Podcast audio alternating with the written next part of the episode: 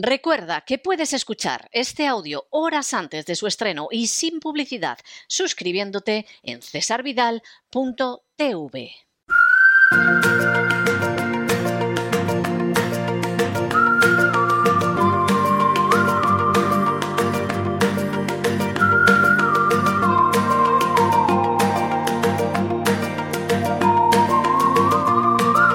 La economía que se fue con Roberto Centeno. Estamos de regreso y ya lo saben ustedes, vayan apartando cualquier cosa fumable, coloquen el respaldo de sus asientos en posición vertical, abróchense los cinturones porque vamos a examinar con don Roberto Centeno esa economía que ojalá se hubiera ido, pero que sigue ahí, que vamos, se ve hacia dónde vamos y lo que te rondaré morena. Muy buenas noches, don Roberto, ¿por dónde vamos a ir transitando hoy? Muy buenas noches. Pues eh, mire usted, don César, vamos a ir transitando por donde debería estar transitando hoy eh, todos los medios, hoy, ayer y anteayer, todos los medios de comunicación. Pero ya ve usted que están transitando por otro lado. Están transitando por el tema de las escuchas telefónicas, eh, que las del gobierno son más falsas que un euro de madera, y no han prestado atención a eh, lo que es la ruina de España, que es la revisión, eh, eh, la revisión que este gobierno de canallas, traidores, mentirosos, ha enviado a Bruselas porque era preceptivo, que es la revisión de, de, las principales magnitudes macroeconómicas desde el año 22 al año 25, que es realmente el sumum de la mentira. ¿eh? Eh, yo creía que era imposible, don César, después de ver los presupuestos generales del Estado de esta chusma, eh, donde, por ejemplo, el, el, PIB, como usted recordará, era del 7%, que era la cifra principal, y ahora lo han bajado y se han quedado más anchos que largos, al 4,3%.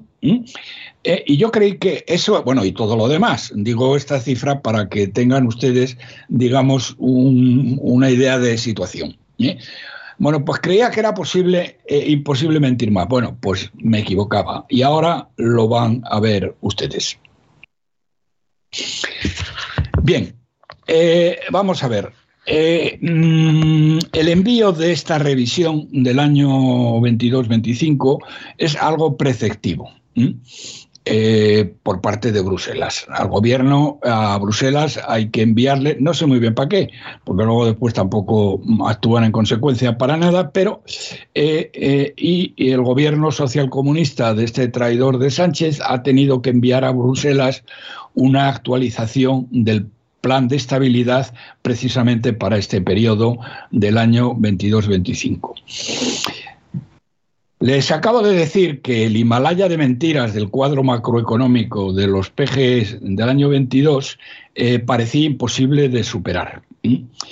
Eh, han tenido que reducir la tasa de crecimiento del 7 al 4%, que, señoras y señores, es el mayor recorte de toda la eurozona, perdón, miento, no toda la eurozona, de toda la Europa comunitaria, que no todos los países de la Europa comunitaria, como saben ustedes, están en la eurozona. Y se han quedado más anchos que largos. Bien, pues eh, la verdad es que este esta nueva revisión que han enviado a Bruselas, insisto, que debería estar hablando toda España de ella, porque es que les va, les va, eh, vamos, les va su futuro económico, les van las cosas de comer y les van el pan de sus hijos. ¿eh?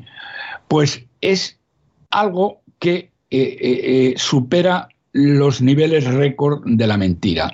Algo que para la pareja de trileros Sánchez Calviño no representa el menor esfuerzo, ya que, como bien sabe usted, don César, digan lo que digan, incumplan lo que incumplan, tienen garantizado que la presidenta de la Comisión Europea, Ursula von der Leyen, una persona de lo más siniestro, como hablábamos antes a micrófono cerrado. Muy siniestra, sí. Y, que va diciendo que España es de los países de cabeza de Europa y todo lo demás. Es, es algo increíble. Bueno, pero, pero es lógico. Ella era la política más corrupta de Alemania cuando fue ministra de Defensa, que por cierto, que todavía ese tema está debatiéndose en el Bundes, eh, bueno, el Parlamento alemán. ¿eh? Y no el Bundestag. El Bundestag, exactamente. Eh, y es evidente que la, política más corrupta de Alemania va a prevaricar a lo grande, va a mirar para otro lado ante unas previsiones que ahora van a ver ustedes, eh, no es que sean de ciencia ficción, es que producen vergüenza y sonrojo. Para empezar eh, la revisión, eh, eh, esta pareja de desalmados, Sánchez Calviño, respaldados sin fisura por la corrupta van der Leyen, afirman, mm, eh, sin sonrojarse, que en el año 21, el año señoras y señores, en que las familias españolas se empobrecieron cuatro veces más que la media europea, que triplicamos la tasa de paro, que nos endeudamos con el BCE más que ningún otro país de la eurozona, que lideramos la pobreza infantil y el porcentaje de familias viviendo por debajo del umbral de la pobreza, dicen que la economía española se recuperaba con gran fuerza. Fíjese, don César, fíjense queridos amigos, que la fuerza con que nos recuperábamos, que el crecimiento oficial, porque el real fue eh, peor, ahora lo explicaré, fue el oficial un 22% inferior a la previsión del gobierno. ¿eh? Así que ya se puede usted imaginar que si en vez de recuperarnos con gran fuerza, nos recuperábamos con regular de fuerza, pues hubiéramos pues quedado en menos de la mitad. Y he dicho el crecimiento oficial porque la verdad es que si uno hace bien el cálculo mm, a base de los indicadores de actividad y demanda eh, del año pasado, estamos en un, tercio inferior. Así que esto es lo que llaman recuperarse con gran fuerza. Pero esto es solo el aperitivo, entonces eh, el grueso de las patrañas se las voy a explicar ahora. Y voy a empezar por la más escandalosa y la más grave ¿eh? de todas. Según la actualización que han enviado, eh, dice textualmente, el tipo de interés del bono a 10 años pasará del 0,1% del 2021 al 0,9% en 2022 al 1% en el 2023 y al 1,1% en 2024 y 2025. ¿Mm? Bien, se lo repito, la, primera parte. Es decir, lo digo porque ya verán ustedes, por lo que voy a comentar a continuación, que esta cifra es crucial. Es crucial para el paro, para el PIB, para la deuda, para todo. Pero eso lo explico después. Repito, lo que ellos dicen en este documento, ¿eh? que bueno, que lo han mandado la semana pasada, que el, tipo de interés del bono de 10 años pasará del 0,1 al 0,9% en el año 22. Y luego al 1% que prácticamente ya ni se mueve de ahí. Bien, la realidad, querido don César, queridos amigos, es que de momento el tipo del bono de interés a 10 años ha pasado del 0,1% en el año 21, es decir, el año pasado, a el 2,21% el 4 de mayo pasado. Fíjese usted, don César, lo que estoy Caramba, caramba, caramba, sí. Lo que le estoy diciendo, pero ya verán ahora las consecuencias que esto tiene. Es decir, ellos decían del 0,1 al 0,9 es lo que va a ocurrir. Y a partir de ahí, pues ya seguían hilando, eh, digamos, toda una serie de cosas maravillosas que nos iban a ocurrir. Bueno, pues ha pasado del 0,1 al 2,21%. De momento. Y digo de momento porque solo en el mes de abril subió 0,54%. Y con un endeudamiento neto previsto para el año 2022 la última cifra que ha dado el Tesoro de 80.000 millones de euros. A principios de año el Tesoro dijo que nos íbamos a endeudar en 75.000. Esta panda de golfos, esta de golfos ha dicho en este documento, en este documento, cuando el Tesoro ha dicho que no son 75 sino 80, eh, ha dicho que nos vamos a endeudar en 60.000. La verdad, don César, es que no sé cómo decirlo, es que no tienen vergüenza, es que les da igual y les da lo mismo, porque Totalmente. saben, como saben que la van der Leyen va a mirar para otro lado y por tanto no les va a decir ni pío, claro, porque fíjese, fíjense ustedes lo que estoy diciendo, ¿cómo es posible que si el Tesoro acaba de decir que nos vamos a endeudar, deuda nueva, ¿eh? 80 mil millones de euros, estos tíos van y dicen que nos vamos a endeudar en 60 mil. Pero bueno, es que eh, eh, la gente de Bruselas, de verdad que esto es de juego de guardia. Esta gente Totalmente, de- totalmente. deberían ir. Pero bien, pero fíjense ustedes en lo siguiente. El tipo de interés ha pasado del 0,1 al 2,21, pero esto ha ocurrido en un momento en que el Banco Central Europeo sigue aún comprando deuda. ¿Mm? Don César. Entonces, la pregunta es, ¿qué va a ocurrir con los tipos de interés a partir de julio cuando cesen totalmente las compras de deuda soberana y el Tesoro tenga que acudir a los mercados para conseguir 6.600 millones de euros que necesita cada mes para financiar la ruina del Estado autonómico? Si lo estimamos en forma optimista, la evolución de tipos de interés, si a día de hoy, con el BCE como comprador aún de deuda soberana, los tipos eh, han subido al 2,21 y se han escalado más de 50 puntos básicos mensuales el mes de abril, a partir de julio, cuando tengamos que recurrir a los mercados internacionales, con una inflación que es la más alta del mundo desarrollado, eh, los tipos de interés, eh, siendo muy, muy optimistas, como mínimo, como mínimo, mm, vamos a estar en el 5%. Es la cifra que me he calculado eh, en base mm, a la velocidad con que está subiendo los tipos de interés y claro, a partir del 1 de julio son es otra historia, porque ya tienes que ir a los mercados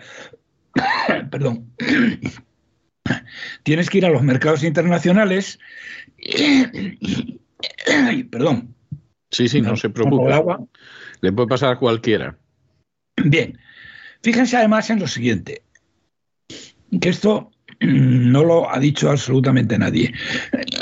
La refinanciación de los nuevos vencimientos de deuda, distinta a la del Banco Central Europeo, es de unos 100.000 millones. Es decir, el Banco Central Europeo, aquellos vencimientos de deuda que se produzcan este año y el que viene y el otro, los van a renovar automáticamente. automáticamente al mismo tipo de interés. Bueno, eso no está claro, pero vamos a suponer eh, que al mismo tipo de interés, es decir, a interés cero, eh, indefinidamente. Vamos a suponer el caso más favorable. Pero claro, una cosa son los vencimientos del Banco Central Europeo y otra cosa son los vencimientos de la deuda el- que tienen los bancos internacionales es evidente que si eh, el banco X, eh, no sé, el Chase Manhattan, le vencen eh, 10.000 millones de euros, ¿eh? el Chase Manhattan, de momento, de momento, de momento, porque luego ya veremos, de momento lo va a refinanciar. ¿eh? Probablemente a corto plazo, porque ellos no van a querer financiarlo a más largo plazo. Es decir, que si vencen bonos a 10 años, lo refinanciarán a un año. Pero lo van a financiar a un tipo de interés evidentemente mucho más elevado. La cifra que yo he calculado es del 5%. ¿Y qué pasa? ¿Qué pasa eh, eh, entonces? Pues miren ustedes. Primero, enter- eh, pri- bueno, primero que a fin de año ¿eh? vamos a acabar pagando por la deuda aproximadamente 10.000 millones de euros adicionales sobre lo que pagamos ahora. Ahora mismo pagamos de intereses de la deuda 30.000 millones. ¿eh? Con una subida al 5% nos iríamos a 10.000, que es, eh, nos iríamos a 40.000, perdón, es decir, 10.000 millones más. ¿eh? A ver de dónde narices salen esos 10.000 millones? Y luego en términos de PIB, porque esto afecta primero a los pagos, luego afecta al PIB. Y por cada subida de 120 puntos básicos, es decir, 1,2 puntos de subida, se reduce el crecimiento en medio punto al año. ¿Mm? Si hacemos como que nos creemos la nueva cifra oficial, que como hemos dicho antes, ha pasado del 7% al 4,3%, si hacemos como que nos la creemos, vamos a terminar el año no en el 9%, sino en el 5%. Si es así, y he hecho bien el cálculo, entonces el PIB caería 1,7 puntos, 1,7 puntos solo por esta causa. Es decir, que en vez de crecer el 4,3%, el PIB bajaría al 2,8%. Don César. Ya está bien, ¿eh? Ya está bien. Eh, eh, yo creo que está claro, pero a ver si lo explico mm, eh, mejor. Solamente, fíjate, solamente con el tipo de interés que hay hoy, que estamos hablando del 2,22%, estamos subiendo la previsión en, esos 120 puntos básicos mm, eh, prácticamente. Es decir, que ya en este momento, eh, en este momento habría caído, había caído medio punto. Es decir, que en este momento, a día de hoy, y no les hablo del 31 de diciembre, el 4,3% que nos acaban de endividar estos dos, estos dos sinvergüenzas, ¿eh? Me refiero a Sánchez y a Calviño, en vez del 4,3% estaríamos 0,5 puntos por abajo, es decir, estaríamos en el 3,8%. Repito, solo como consecuencia de lo que ha subido ya a día de hoy el tipo de interés, el 4,3% ha bajado, o estaría ahora mismo, en el 3,8%. Pero, como he dicho antes, esto va a seguir subiendo por la sencilla razón de que no ha parado de subir desde prácticamente mediados de enero y por eh, eh, el hecho de que tendremos que conseguir una refinanciación y la financiación de lo nuevo en el mercado internacional a unos tipos de interés muchísimo más altos. ¿eh? Entonces, el cálculo es 1,7, bajaríamos al 2,8. Fíjese usted, don César, lo que esto supone. Supone en realidad que del 7% que estaban los presupuestos generales del Estado, vamos a bajar al 2,8%. Con lo cual, se puede dar eh, cuenta cualquiera que todas las demás historias que vienen después, como son el déficit, el paro, etcétera, etcétera, quedan tremendamente afectados. Concretamente, en términos de déficit, este sube 2,5 puntos por cada Mm, por cada 120 puntos básicos que suben los tipos de interés. Y la creación del empleo se ve fuertemente ralentizada. Tenía las cifras por ahí, pero no les voy a aburrir con números. Entonces, don César, la conclusión es la siguiente, que la Comisión Europea pase por alto esta desviación brutal de la afirmación central de la revisión que han enviado estos golfos que nos gobiernan y que lleva a España a un desastre económico que solo puede acabar en la suspensión de pagos es claramente un delito penal. ¿eh?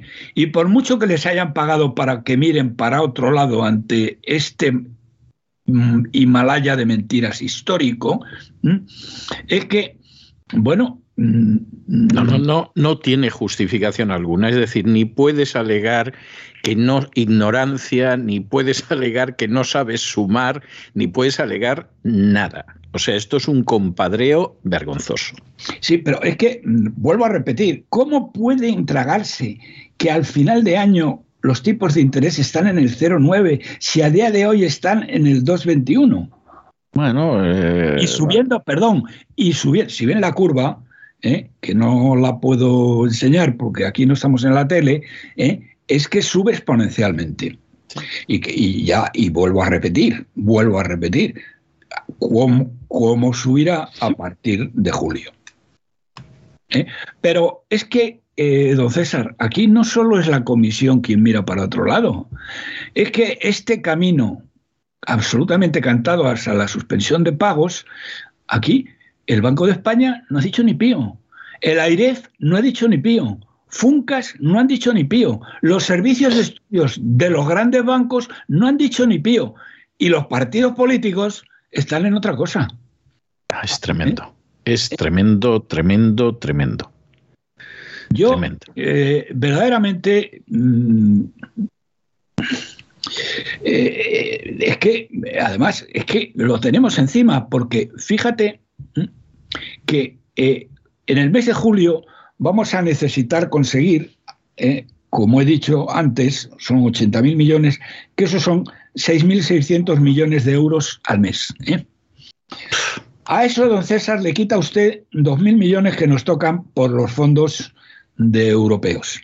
Estos dicen, no, es que cuando, vengan los fondos europeos, que ya están viniendo, porque llevan ya seis meses viniendo, vamos a atar los perros con longaniza, decía, porque yo no he visto todavía ningún perro atado con longaniza y lo que veo es cada vez más colas del hambre. Bien, vamos a necesitar, si le quitamos los 2.000, vamos a necesitar 4.400 millones al mes para financiar las 17 autonomías que funcionan, no nos olvidemos, como estados soberanos, es decir, tienen todo lo que tienen los estados soberanos. Tienen su parlamento, tienen su, su hombre del su servicio meteorológico, tienen su eh, defensor del pueblo, tienen todos, todo, tienen su propia policía, bueno, la de Dios. 17 autonomías funcionando como estados soberanos. 21.000 chiringuitos, señoras y señores, hay 21.000 chiringuitos en España y 2 millones de enchufados. La cifra no es mía, la cifra es de su amigo Montoro, don César, ¿eh? que se le escapó eh, eh, un año antes de que tuvieran que salir corriendo, que por cierto, creo que quieren rescatarlo.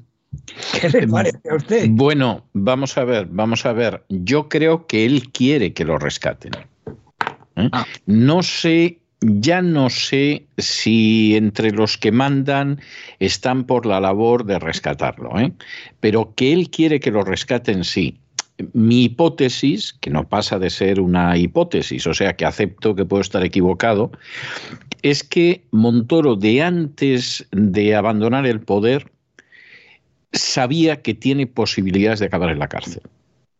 Y no ha parado de remover Roma con Santiago, incluso de antes de dejar la poltrona de ministro de Hacienda, para asegurarse estar en una situación en que no lo acabe llamando el juez. Y por ejemplo, eso explica que a pesar de que es un hombre que está fuera de la política y supuestamente está retirado y todo, no para de zascandilear por los más diversos medios para que le hagan entrevistas, aunque sea un medio en catalán, aunque sea un medio en la República Dominicana, en fin, dar la idea que todavía está en la pomada, a ver si tiene suerte y no le llaman un día a comparecer ante el juez. Y está muy inquieto porque además, como existe el precedente de rato, eso significa que el hecho de haber sido ministro de Hacienda no te garantiza que en un momento determinado no puedes dar con tus huesos en la cárcel. Entonces, a mí sí me consta que Montoro no para de dar la lata para que lo repesquen en algún momento y no le amarguen la jubilación.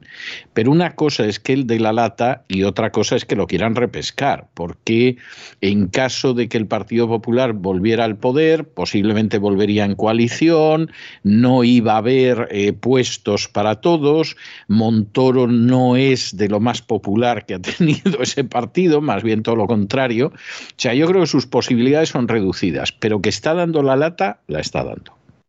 Bueno, yo lo que había entendido es que quiere que le cojan ya como responsable económico, pero ya hay un responsable económico. Claro, claro, claro. Hombre, porque la idea es que efectivamente tú me cojas ya y si me coges ya, yo ya puedo dedicarme a una serie de historias. Claro, no, no me puedes coger al día siguiente. Vamos a ver, Montoro es un personaje que antes de ser ministro de Hacienda, y no se sabía quién iba a ser el ministro de Hacienda, pero bueno, se veía que las elecciones lo más seguro es que la ganara el Partido Popular, se dedicó a organizar cenas y almuerzos con empresas eh, de lo mejorcito de la bolsa en las que llevaba la gente de su despacho les soltaba el próximo ministro de Hacienda, voy a ser yo, y a continuación repartían las tarjetas de la gente de su despacho. O sea, y eso... Como debe ser, ¿eh? Sí, ya, ya, ya, seguro, sí. Pero, pero efectivamente que el IBEX se prestara a eso. Bueno, tampoco creo yo que las empresas del IBEX en última instancia tuvieran posibilidad de decir que no. O sea, es razonable que fueran a la cena. Eso, por parte de él, es algo absolutamente vergonzoso y dice mucho de la catadura del personaje. Pero claro, él todavía no era ministro. O sea, Rajoy en un momento determinado se le podían haber cruzado los cables y haber colocado a otro. Bueno, vamos a ver. de, hecho, de hecho, a Rajoy se le cruzaron los cables porque él pensaba ser ministro de Economía, es decir, superministro. Sí. Ser ministro de todo. Y al final él se tuvo que conformar con, con, Hacienda. Ser ministro de Economía y Hacienda. Y el otro lo tuvo que repartir. Sí, pero, pero eso, vamos a ver, eso tiene lógica porque Rajoy tenía que satisfacer a distintas personas y Rajoy, salvo hacer el bien a los ciudadanos, satisfizo a todo el que pudo a costa de los pobres ciudadanos, todo hay que decirlo, ¿no? Y, y, entonces, pues, pues eso fue lo que hizo. O sea, le acabó dando un ministerio, aunque es verdad que Montoro esperaba ser de Economía y Hacienda y se quedó con Hacienda. Pero le sacó, le sacó un beneficio tremendo. Oiga, que cuando de pronto enganchaban a un futbolista como Ronaldo, que se acabó marchando de España y diciendo que fueran a robar a su pastelera madre, bueno, pues cuando a Ronaldo lo empitona la agencia tributaria, mira tú por dónde va el despacho de Montoro a que lo socorra.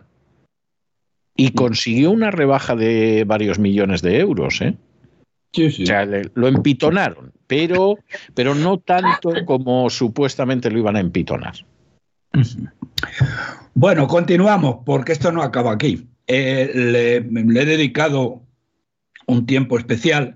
Eh, no se preocupen ustedes, a lo demás voy a ir mucho más rápido, pero eh, es que el tema de los tipos de interés es escandaloso, escandaloso, porque afectan de una manera crucial al PIB, al paro, al déficit, etcétera, y claro, eh, el, nivel de, el nivel de error, bueno, el nivel de error, el nivel de mendacidad es tal, porque exactamente es que, no César, ¿cómo se pueden tragar en Bruselas que va a ser el 0,9 a fin de año cuando estamos en el 2,22?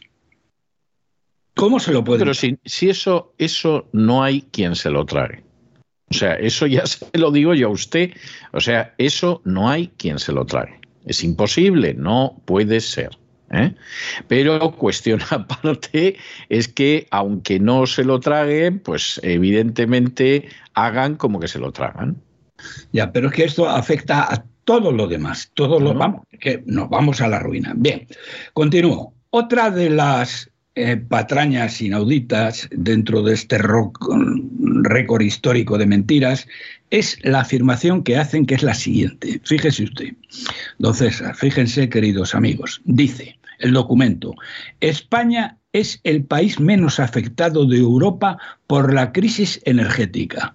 Eso es, bueno, me río por no llorar, ¿eh? Es alucinante.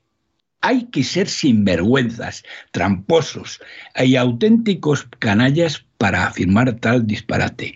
Y von der Leyen por hacer como que se lo cree, cuando fíjate, han sido España y Portugal los que han lanzado un SOS a Bruselas por no poder soportar las subidas energéticas y han pedido autorización, como saben todos ustedes, para poner un tope al precio del gas. ¿eh?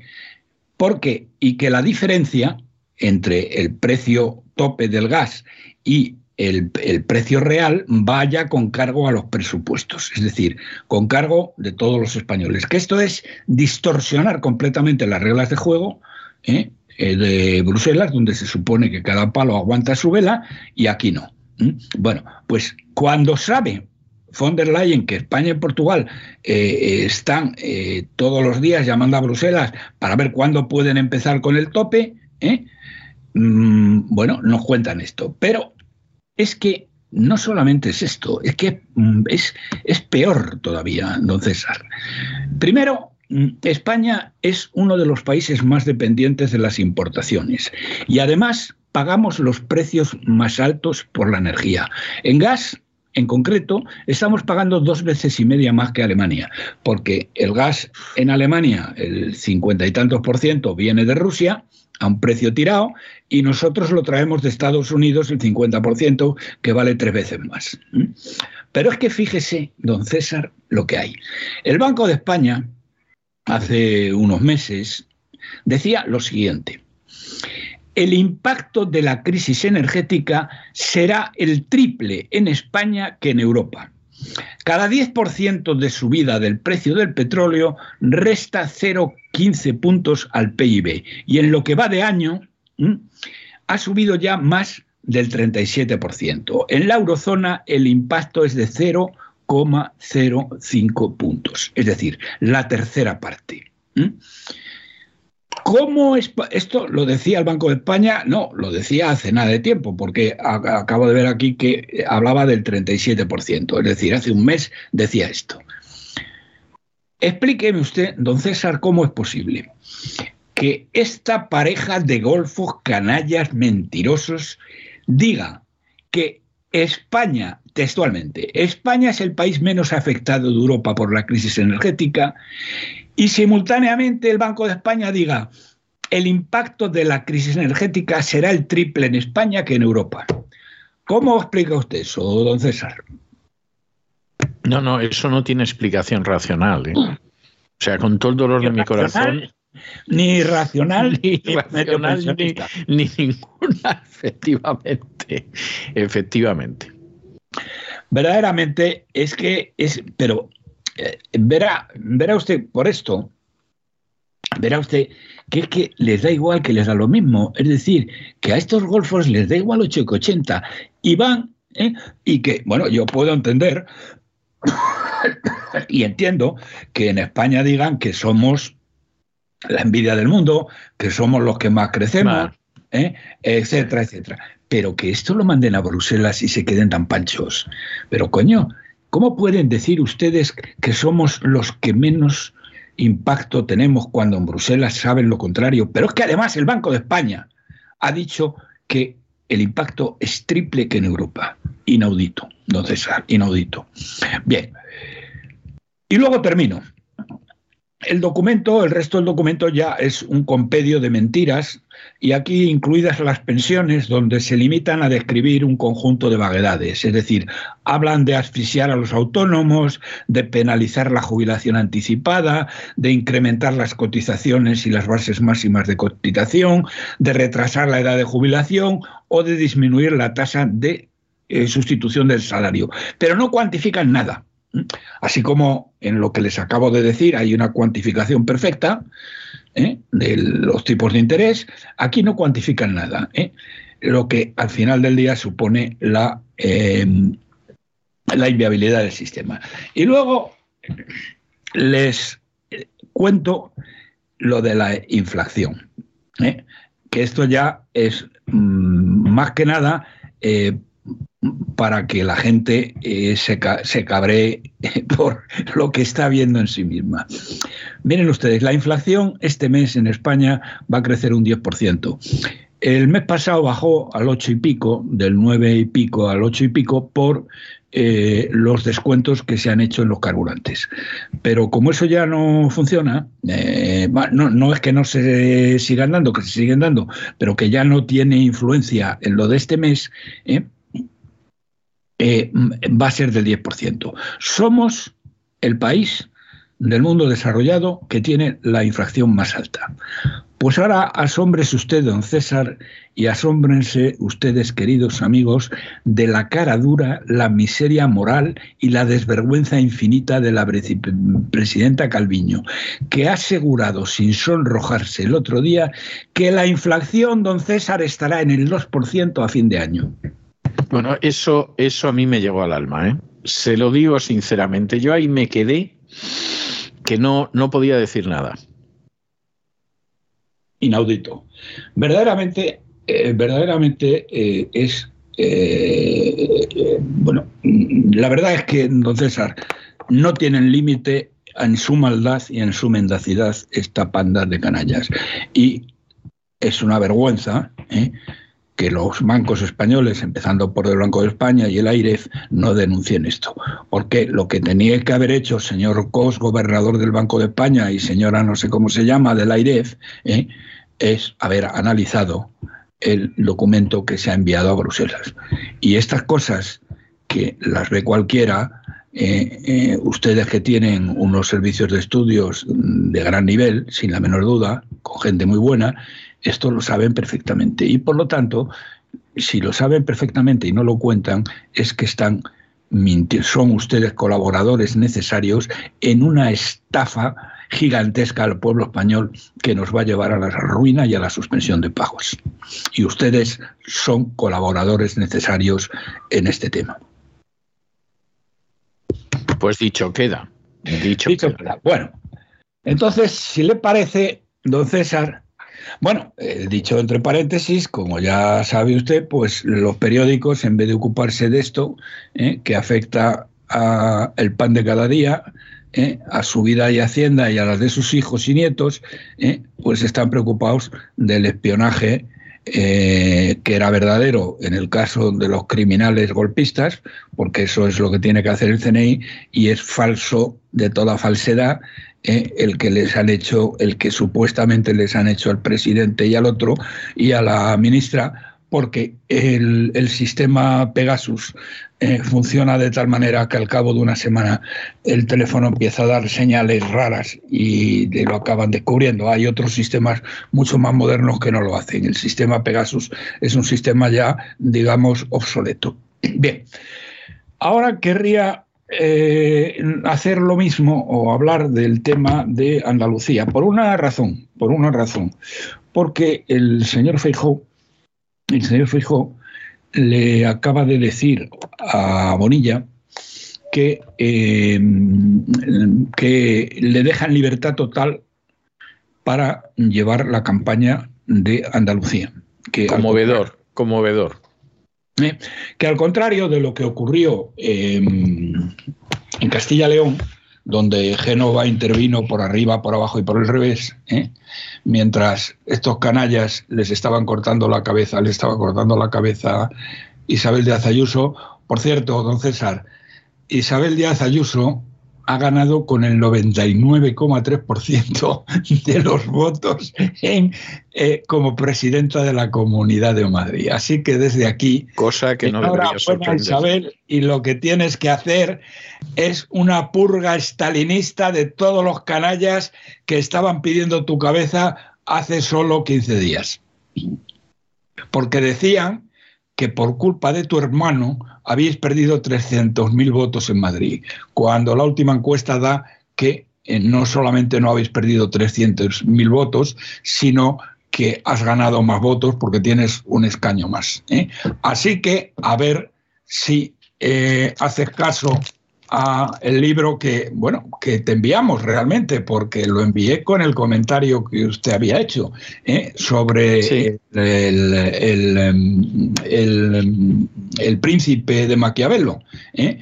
Y haces lo que decía Maquiavelo que tienes que hacer, que es una purga estalinista de toda esa gentuza que además Feijó te ha dicho que puedes hacer lo que te dé la gana. Así que empieza haciendo lo que te dé la gana y no vuelvas a cometer el error que cometiste con Casado, con Egea y con Bolaños de no haberle, no haberte querellado penalmente contra ellos.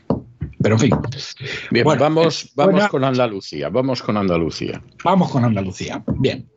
Entonces, el señor Feijó le ha dicho esto a, mm, a, a Bonilla. Claro, Feijó, con toda seguridad, no, bueno, digo con toda seguridad, eh, la verdad es que no lo sé. Les voy a hacer un pequeño resumen de la trayectoria económica de Bonilla en Andalucía. de la trayectoria económica de Bonilla en Andalucía. Bien. Eh, hay una cosa que usted sabe perfectamente, pero que quiero repetir aquí. La verdad es que, bueno, primero, las, las encuestas que se están publicando últimamente, sobre todo la de Sigma 2, que el otro día publicó Antena 3 y que fue muy comentada, donde el, la persona más apreciada con gran diferencia de Andalucía era el Talonilla, eh, y la última de todas, ¿sabe usted quién era, don César? Ilústreme. ¿Eh? Eh, Macarena Olona. Por detrás de la chusma izquierdista de Andalucía y del otro canalla de Ciudadanos. ¿eh? Hombre, detrás del de Ciudadanos no lo creo. Detrás de los otros no lo sé. No lo sé. Eh, don César, esto lo había hecho Sigma 2. Sigma 2 y GAZ 3, como usted y ustedes, si no lo saben, se lo digo yo, son el equivalente a el Tezanos de Génova. Estos eh, Sigma 2 y GAT 3 fueron los que eh, le dijeron al descerebrado de Casado que convocara elecciones en Castilla-La Mancha en el momento más inadecuado que cabía imaginar, porque iba a ganar por mayoría absoluta. Eso fue lo que le dijeron. Y le convencieron para eh, convocar las elecciones, que ya ven ustedes que se quedó a años luz de la en mayoría absoluta. Bien, eh, aquí eh, mm, va a pasar lo mismo, pero en tanto en cuanto pasa o no pasa lo mismo, que va a pasar lo mismo, les voy a dar una serie de cifras que increíblemente, don César, todos estos juntaletras y opinatodos de las televisiones, de las tertulias de televisión, es que no comprueban una cifra, es que no analizan nada.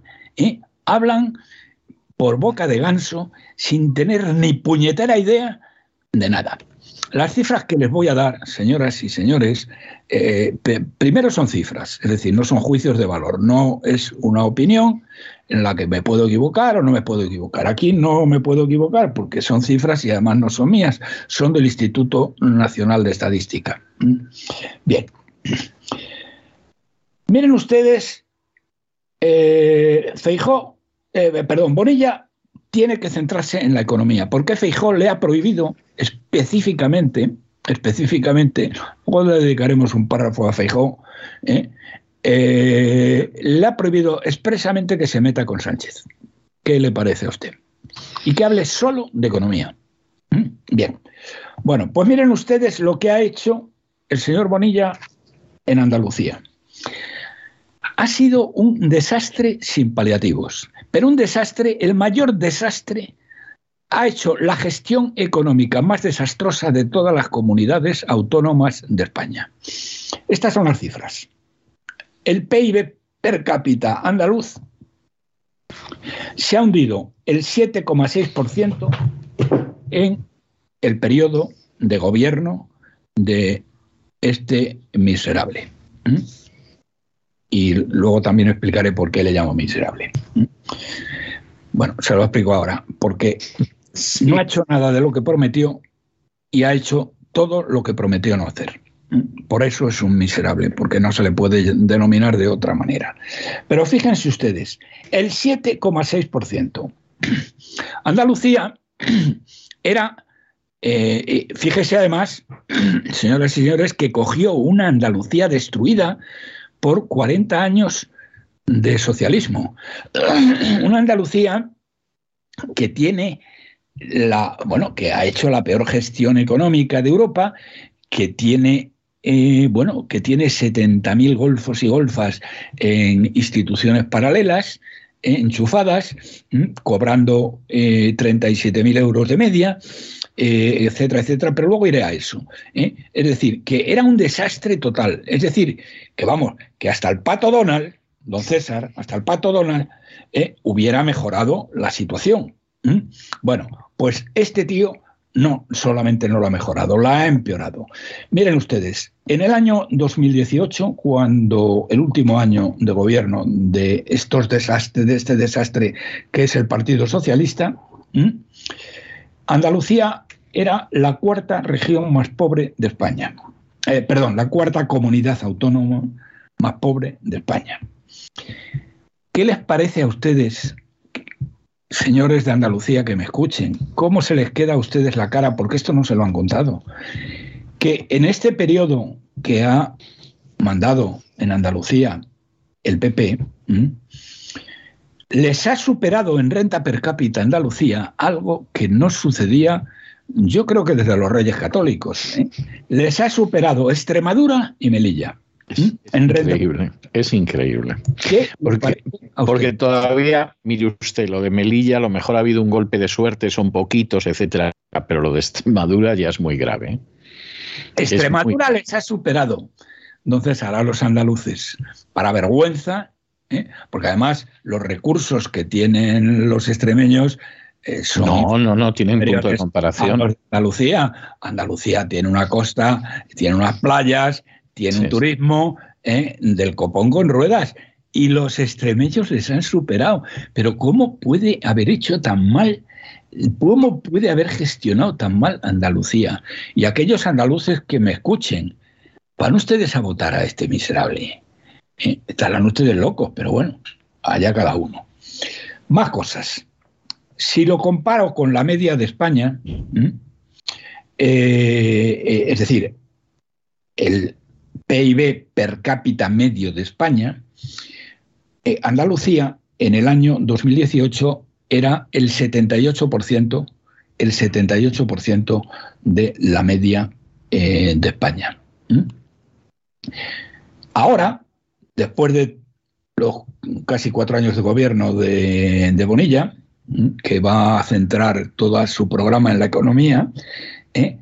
La ha llevado al 75%. Es decir, ha perdido tres puntos, tres puntos porcentuales respecto a la media. Además, señoras y señores, si se molestan ustedes en leer, y esto se lo digo sobre todo a los juntaletras y a los opinatodos, Coño, que a ver si, a ver si, a ver si miráis los números y no habláis por boca de ganso. ¿eh? En la EPA, en la EPA de, que publicaron hace nada, unos días, ¿eh? Andalucía es líder de paro a nivel eh, nacional. Este miserable de Bonilla dice, y es lo que sacáis normalmente, los juntaletras que no leéis nada, ¿eh? Eh, que eh, habían sido los que más empleo de, vamos a ver, ¿cómo era? Mm, si recuerdo lo que están sacando en todos los periódicos. Mm, mm, de, empleo, ah, sí, de empleo por cuenta ajena. perdón, de empleo de autónomos que ha creado más autónomos en Andalucía que en ninguna otra parte. Bueno, no sé si es verdad o es mentira, pero eh, aun suponiendo que sea verdad, lo importante no son los autónomos, lo importante es el total, que además son muy poquitos en relación al, número total de personas que están colocadas, que están trabajando. Bueno, pues señoras y señores, en la EPA, junta letras y opina todos, a ver si os enteráis, ¿eh? junta letras y opina todos, sobre todo los que andáis diciendo por ahí que este miserable ¿eh? ha creado más empleo que nadie en los autónomos. ¿eh? En el total, el que más desempleo tiene de España, el 20,2%. Leeros la EPA y veréis Andalucía número uno en desempleo de España. Eso es lo que ha conseguido este pájaro de la Agenda 2030. Y luego, y luego ¿eh? líder, mm, por tanto, de paro, líder también en despilfarro. Ha subido el despilfarro en un 15%. Miren, les voy a dar alguna cifra para que eh, se escandalicen de verdad. Y de nuevo vuelvo a hablar de los juntaletras y los opinatodos. Si tuvierais vergüenza, ¿eh? os habríais leído, en lo mínimo, los, los presupuestos de la Junta de Andalucía del año 18 y los presupuestos de la Junta de Andalucía del año 21, como he hecho yo. Como iba a hablar de esto, pues quiero saber de lo que hablo. ¿Mm? Bien, pues si se hubieras leído los presupuestos, ahí está todo, pero mm, los presupuestos tienen muchas partidas. Pero hay una eh, en particular que verdaderamente es que es, para es para, bueno es, para echar a patadas a este de despeñaperros para arriba. Hay una partida que se refiere en los presupuestos que eh, se eh, denomina remuneraciones de altos cargos. Bien, en el año 18, en los presupuestos del año 18, esta partida, remuneraciones de altos cargos, era de 148 millones de euros. El año 21, porque el año 22 se prorrogó el, eh, porque no se pudo aprobar y se prorrogó el presupuesto, eh, esta partida es de 209 millones. ¿Qué le parece a usted, don César? De 148, este tiparraco la ha subido a 209. Bueno, eh, más cosas, más cosas, más cosas que les puedo contar. Eh, mm, del número de altos cargos, él lo ha incrementado en 30 nuevos altos cargos. Los altos cargos, como saben ustedes, aparte de tener sueldos superiores a los 80.000 euros, tienen coche oficial, eh, tienen coche oficial, tienen secretarias, tienen, bueno, eh, ordenadores eh, gratis, eh, teléfonos móviles y, mariscadas a gogo. Bien, pues 30 más, 30 más. Y bueno, y finalizo con una cosa que es la promesa, la gran promesa electoral de este miserable, que dijo que iba a acabar con los chiringuitos de Andalucía y concretamente con con la estructura paralela de eh, socialista. ¿eh? 70.000 personas a 37.000 euros al año. El empleado medio andaluz, el que financia toda esta historia, gana 15.000 euros. El, sueldo medio del sector privado en Andalucía son de 15.000 euros, ¿eh? una de las cifras más bajas de España. Bien, pero eso no es óbice para que estos despilfarren como les dé la gana y donde les da la gana. Y esto es lo que quería comentarles a ustedes. No es eh, poco, no es poco, don Roberto, no es poco lo que ha comentado, ni mucho menos, ¿eh? No es poco. Bueno, y nada más eh, eh, asombrarme, aunque creo que ya lo habrá hecho usted, ante lo que ha hecho el señor Feijó de ir a Cataluña y delante de la panda de mangantes, golfos, traidores a España que han financiado el golpe de Estado junto con Montoro, ¿eh? de empresarios catalanes, les haya dicho un montón de cosas, pero básicamente retengo dos. ¿eh? La primera, que ellos, a ver cómo lo ha dicho, no quisiera equivocarme, bueno, prácticamente, pero no, no ha empleado esa palabra. A lo mejor usted me la, me la. Dígame. Que es, vamos, que es como si fuera una nación. No, que ellos eran una nacionalidad. Una nación. Eran una nacionalidad importante. Eran una nacionalidad. ¿eh? ¿Y desde cuándo han sido estos tíos una nacionalidad? Pero no, no lo han sido nunca, pero constitucionalmente, con la formulación nefasta que se le dio a la Constitución, que decidió que había nacionalidades y regiones, estos dijeron, para mi nacionalidad y además con el significado de nación, que es, que es un buen problema. Bueno, y luego después, esto que esto sí que es una canallada, porque además es una puñalada por la espalda, en la espalda de eh, Isabel Díaz Ayuso. Les ha dicho eh, que Cataluña tiene que ser de nuevo ¿eh? el motor económico de España. Sí. Bueno, pero vamos a ver, pero vamos a ver. Pedazo de miserable, ¿y eso cómo lo vas a conseguir? Eh? Bueno, pues haciéndolo como siempre, tratando de manera absolutamente favoritista a Cataluña. ¿Prohibiendo a las empresas que se instalen en Madrid o qué es lo que vas a hacer? Sí, claro, claro. Es decir, al final la, la historia es esa, ¿no? Esa es la historia. Entonces, ah, bueno, pues esto es todo lo que tenía que decir. Bueno, no, no, no es poco, no es poco, don Roberto, porque ha estado la cosa abundante y sustanciosa, vamos, las, cosas como son. Yo le voy a dejar a usted una pieza de noches andaluzas, ¿eh? para que no se diga que, que, en fin, que no dejamos un tono de guitarra española que esponje el espíritu, pero la verdad es que el panorama que ha reflejado usted es absolutamente innegable. Como decía Lenin, los hechos son testarudos, es decir, uno, las opiniones pueden ser variadas, pero al final los hechos son absolutamente testarudos. Pues nos encontramos la semana que viene, Dios mediante. Don Roberto, un abrazo muy fuerte. Vale, un abrazo muy fuerte y hasta la semana que viene, si Dios quiere. Hasta ahora. Y con esta maravillosa música que recuerda las noches de esa maravillosa Andalucía, hemos llegado al final de nuestra singladura de hoy del programa La Voz. Esperamos que lo hayan pasado bien, que se hayan entretenido, que hayan aprendido una o dos cosillas útiles y los emplazamos para mañana, Dios mediante, en el mismo lugar y a la misma hora. Y como siempre, nos despedimos con una despedida sureña. God bless you. Que Dios los bendiga.